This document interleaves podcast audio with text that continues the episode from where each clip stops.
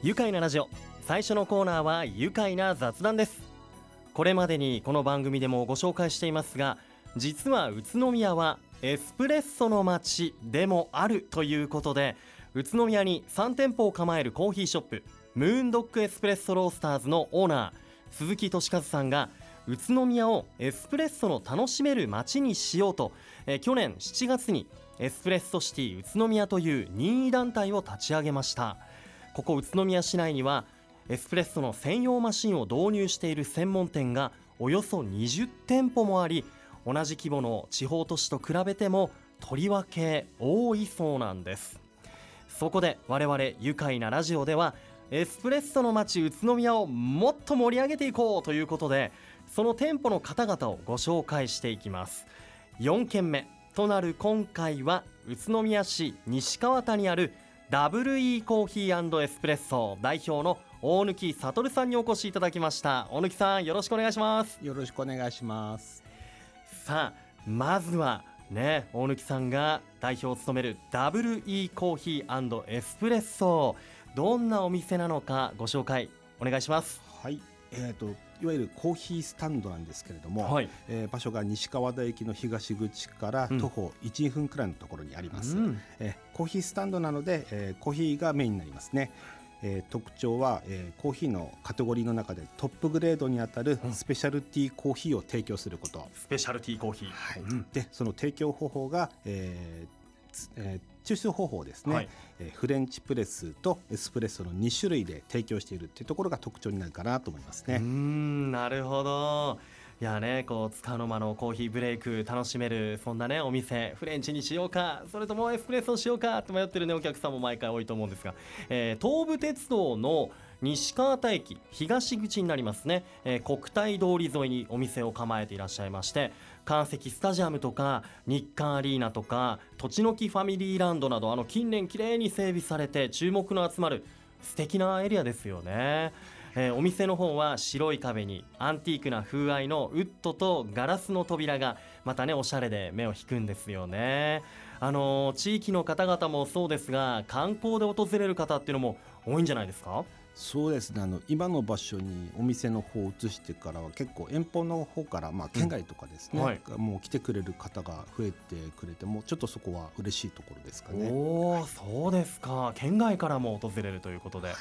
そんな ダブリューイー コーヒー&エスプレッソ、人気のメニューといったら先ほどもね名前出てきましたが、やはりコーヒーです。コーヒー、はい、その飲み方の方もそうですね、えー、とうちではエス、えー、エスプレッソで入れている、まあエスプレッソから、まあ、ラテとかがまあ一番こう飲みやすいメニューになってきますね。ラテ、それとフレンチプレスで入れている、まあ、浅入りのコーヒーというのがふたつの看板メニューになりますね。はい、特に人気ということで、今ねまずあのラテというお話ありましたが、ラテはエスプレッソを使用してこうミルクが加えられているものですよね。はいはい、えー、こちら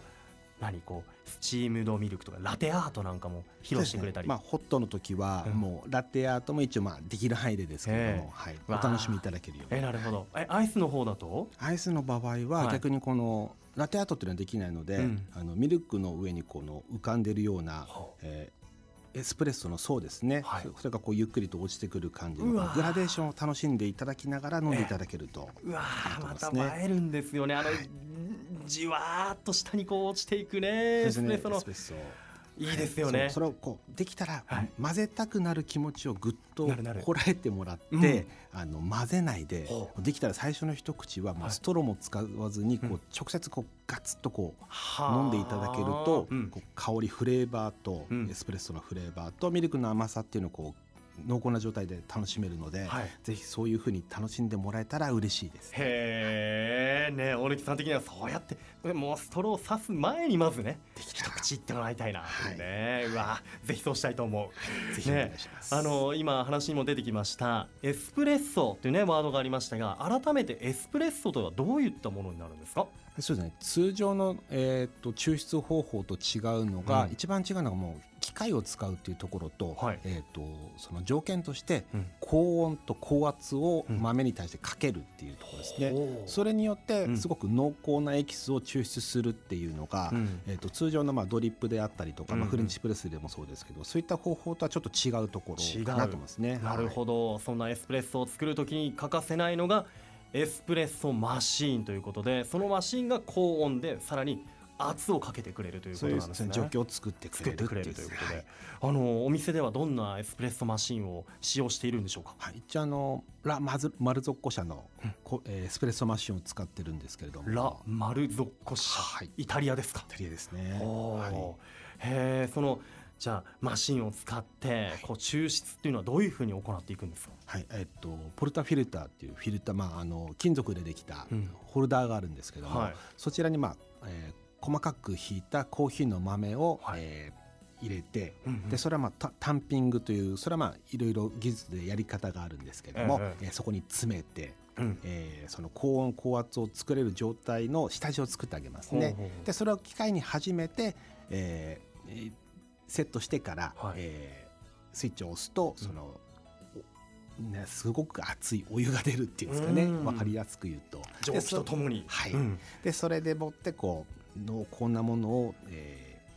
ー、出していくっていう、うんまあ、一連の流れとしてはそういう感じ。なるほど、はいえー、やっぱりこう出てくるその抽出されたコーヒーっていうのは、エスプレッソは粘度があるんですか、とろみがあるものなんですか。そうですね、粘度が普通のコーヒーよりずっとこう濃いので、うん、そう粘度が出るものもありますし、うんうん、あのこれはもう使う豆であったりとか、うんうん、入れる人の、まあ、その考え方によって違うと思うんですけど、はあ、結構さらっとしたものもありますし、その辺っていうのはもうそのどういうものを提供したいかとか、うん、どんな豆を使ってるか、いろいろ考え方とかそういうこだわりだったりで、うん違うと思うので、その辺の違いっていうのは、うん、その違いとして楽しんでもらえたら面白いんじゃないかなと思いますね。あの大貫さんが ダブリューイー コーヒー&エスプレッソでこう出したい味っていうのは、こうどんな味とかってあるんですか。そうですね、自分の中でこの豆のポテンシャルをこう引き出されたような、うんうんまあ、フレーバーですね、フレーバーを大事にした、うんえー、エスプレッソが出せたらなっていうふうに思ってますね。はこう毎回同じようには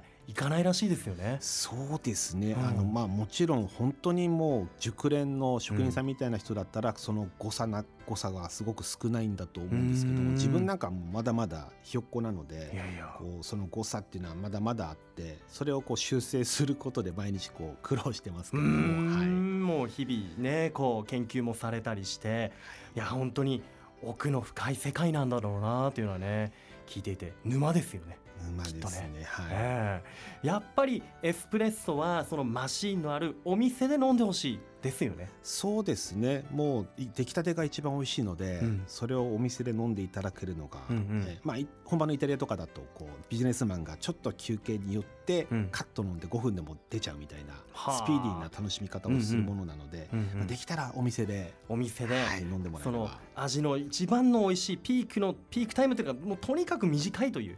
ことなんですね。そうですね、はい、抽出したてが美味しいよということで、はいね、大貫さん感じるエスプレッソの魅力、他にありますか。そうですね、このエスプレッソでしか出せないフレーバー、フレーバーというか味というか、うんまあ、そういうのって他の飲み物とはちょっと違うものなので、ね、あのなんていうの、それを分かるようになってくださいとは言わないんですけども、うん、興味を持って試したら、あ、こういうのもいいねっていうふうになってくれたら自分的には嬉しいですね、うん、こういう世界がかつて自分が初めてエスプレッソを飲んだ時のようにという、えー、そうですね、こともあるんでしょうか。いや、やっぱりもう本当お店に行ってエスプレッソ出来たてを飲みたいなと思うんですが、え今日はねあの、まあ、エスプレッソマシンはスタジオには持ってこれないので、まあ、ちょっと無理を言いまして、あのもう一つの看板メニュー、フレンチプレスで、えー、入れたえー、コーヒーお持ちいただきました、シングルオリジンということで、はい、ありがとうございます。これシングルオリジンというのはどういった意味があるんですか。えっと、シングルオリジンというのは基本的にあの単一農園単一品種、はい、どこの国のどの農園で、うん、どんな品種で、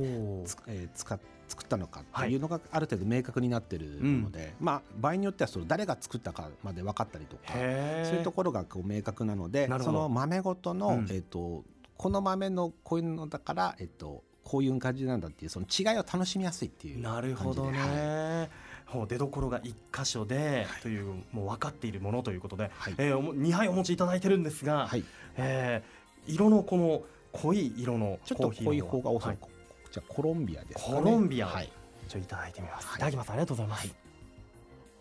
うん、おー、果実味がすごい感じられますね、はい、わあ、飲み口はライト、とても美味しいですね、はい、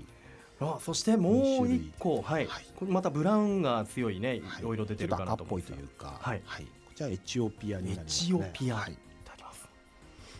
ちょっとフレーバーが全然違うので、うん、何何何、ね、全く違いますね。そうですね、なんならこれ本当にコーヒーなのって言われちゃうくらい紅茶のような。あ、そうですね、そういうすごい甘みと香り、フレーバー、これがそうですね、鼻に抜ける、はい、生成方法が違うので、はい、その違いは大きいんですけれども、はあ、はい、エチオピアはまたすごいですね。すごいですね、お花畑にいるかのような香りがすごいしてくる。素晴らしい表現で、はい、本当に嬉しいですね、はあ、こうやってシングルオリジンで、はいはい、こう違いがね、コロンビア、エチオピアでだいぶの違いが分かりますよね、はい、いや、これは好みを見つけてほしいし、じゃあこの間飲んだエチオピア今日また入れてよなんていうお客さんも多いんじゃないですか。そうですね、そういう方もいらっしゃいますし、うん、ただ、あのー、この辺のいいコーヒーっていうのがロットが少ないっていうんですかね、はい、生産量が少ないので、はい、次来た時にないことも多いっていう、一期一会じゃないですか。そうなんですね、まあ、だからその時にあるものを楽しんで、うん、あ、今日はこういうコーヒーがあるんだ、今回はこうなんだっていう感じで楽しんでもらえると、うん、僕は嬉しいかなと思いますね。いやー、ぜひぜひ本当好みも見つけてもらいたいし、そのコーヒーとの一期一会も楽しんでもらいたいなというね、感じがあります。では後半もね、お話を聞かせていただきますよ。一旦ブレイクしましょう。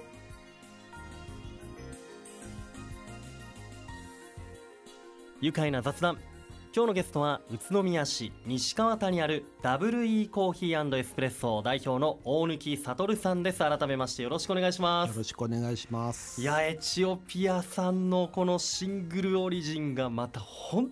当に華やかですね、はい、すごく衝撃の、うん、はい、面白いコーヒーですよね。本当ですね。いや、ファンになっちゃいましたよ。ありがとうございます。さあ、そんなね、美味しい ダブリューイー コーヒー&エスプレッソの今日はね、えー、フレンチプレスいただきながらあのお話を聞いていきますが、大貫さんは、えー、栃木県の鹿沼市のご出身なんですね、はい、鹿沼市のどのあたりなんでしょうか。えっと、旧阿波野町というところで、はい、ちょっとこう西側の方というか、うん、はい、そっちの方ですね。また自然、緑に囲まれたね、綺麗、はい、な川が流れていたり、はい、山が近いところですね。山が近い、はい、あ、じゃあよくこう大自然の中で遊んでらっしゃったのかな。そうですね。ね、はい、ね、そういう場所で飲むコーヒーも美味しかったりしますけど、はい、あの元々はあの飲食業ではなく異業種の分野で働いていらっしゃったそうですね。はい、そうですね、うん、制作の仕事をしたり、制作ということで、はい、あの商業施設のあの季節の装飾物だったりとか看板だとかを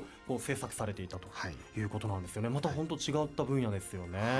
あの宇都宮の某有名デパートのね、あのはい、はい、あのそういうクリスマスのデコレーションとかもね、担当されていたということで、はい、あの現在は大貫さんよんじゅうななさいでいらっしゃいますけれども、はい、えー、よんじゅっさいの頃に ダブリューイー コーヒー&エスプレッソの前身となる飲食店、えー、ニコヤコーヒーをオープン。場所はスズメの宮、えー、若松原エリアでろくねんほど開かれていたそうなんですが、はい、えー、にねんまえにこの ダブリューイー コーヒー&エスプレッソに、えー、店名を変えて、また新しい場所に移ってということだったんですが、この店名を変えたりしたのには何か理由があったんでしょうか。はい、えっと、前にあったニコヤコーヒーというお店は一応コーヒー屋ではあったんですけども、うん、ご飯とかもやってて、うん、そのご飯のイメージが強くつきすぎてしまって、うん、えーと、これだとご飯屋さんになっちゃうなっていうところで、もうここはもう場所を変えるのであれば、うん、もう名前も変えちゃおうということで、うん、改めてちょっとかっこつけた名前にしようっていう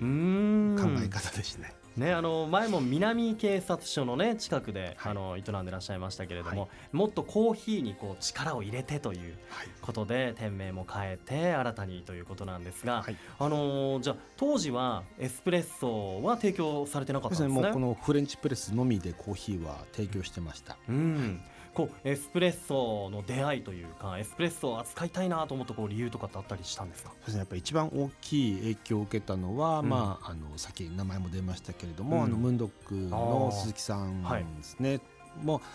お店を始めるちょっと前の時にこう初めてこうお会いしてエスプレッソを出会った時に結構まあ衝撃の飲み物だった、うんはいえーまあ、ただ環境が合わなくて自分の店ではエスプレッソマシンを置けなかったので、うんうん、こう置けたっていうこと自体は一つの夢が叶ったというか、まあ、それで終わりではないんですけども、うん、やっと希望がっていうところはありますよね、うんはいね、それからというものをこういろいろ自分のエスプレッソの味を探求する深い沼にはまっていったわけですね。そうです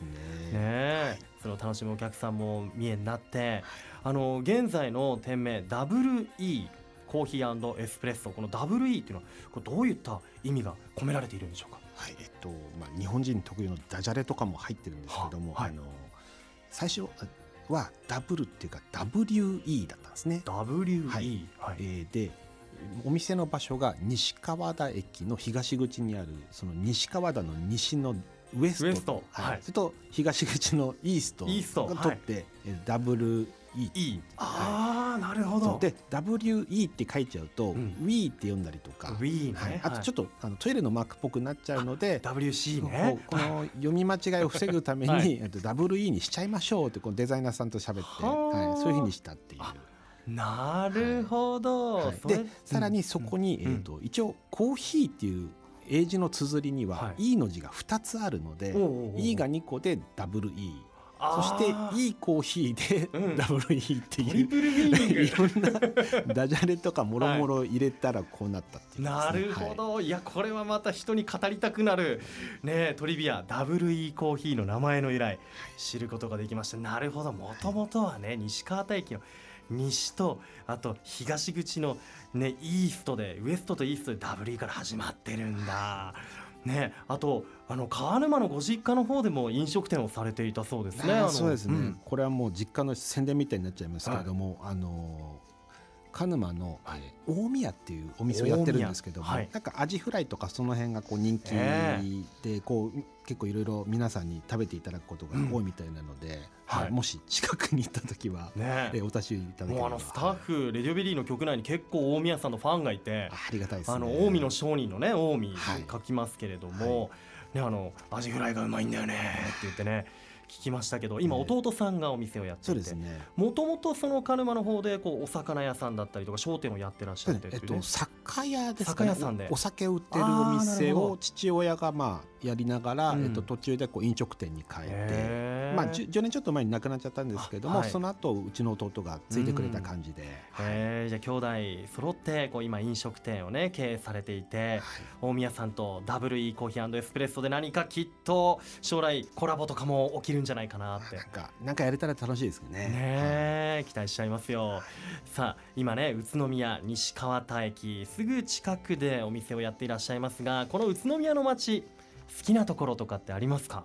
そうですね、この生活しやすいいろいろ揃ってる感じっていうんですかね、うん、もういろいろもう不自由しないですよね。食べるところもある、買い物も不自由しないし、うんまあ、歩って遊べるところもありますし、うんまあ、そういうとこ、あ、まあ、何よりエスプレッソを出すお店が多いっていうところで、はい、魅力のあるお店、あ、えー、お店も多いし、そうですね、いいところだなと思いますね。うん、はい、そんなね住みやすい街にこう立ち寄りやすい、しかもスペシャルなスペシャルティーコーヒーが飲めるお店がね気軽に立ち寄れるコーヒースタンドがあるっていうのもいいところですよね、はい、改めて、ねうんはい、さあこの宇都宮にエスプレッソをまあ楽しめる、宇都宮はエスプレッソを楽しめる街にまあこうしていこうという団体エスプレッソシティ宇都宮のメンバーでもある大貫さんですが、まあ、この活動を広げていくことに関しては大貫さんはどのようにお考えでしょうか。今後実践していきたいこととか、うん、そうですね、ぼ、まあ、僕は一応あくまでメンバーなので自分が何かこうできるというのはすごくちっちゃいと思うんですけども、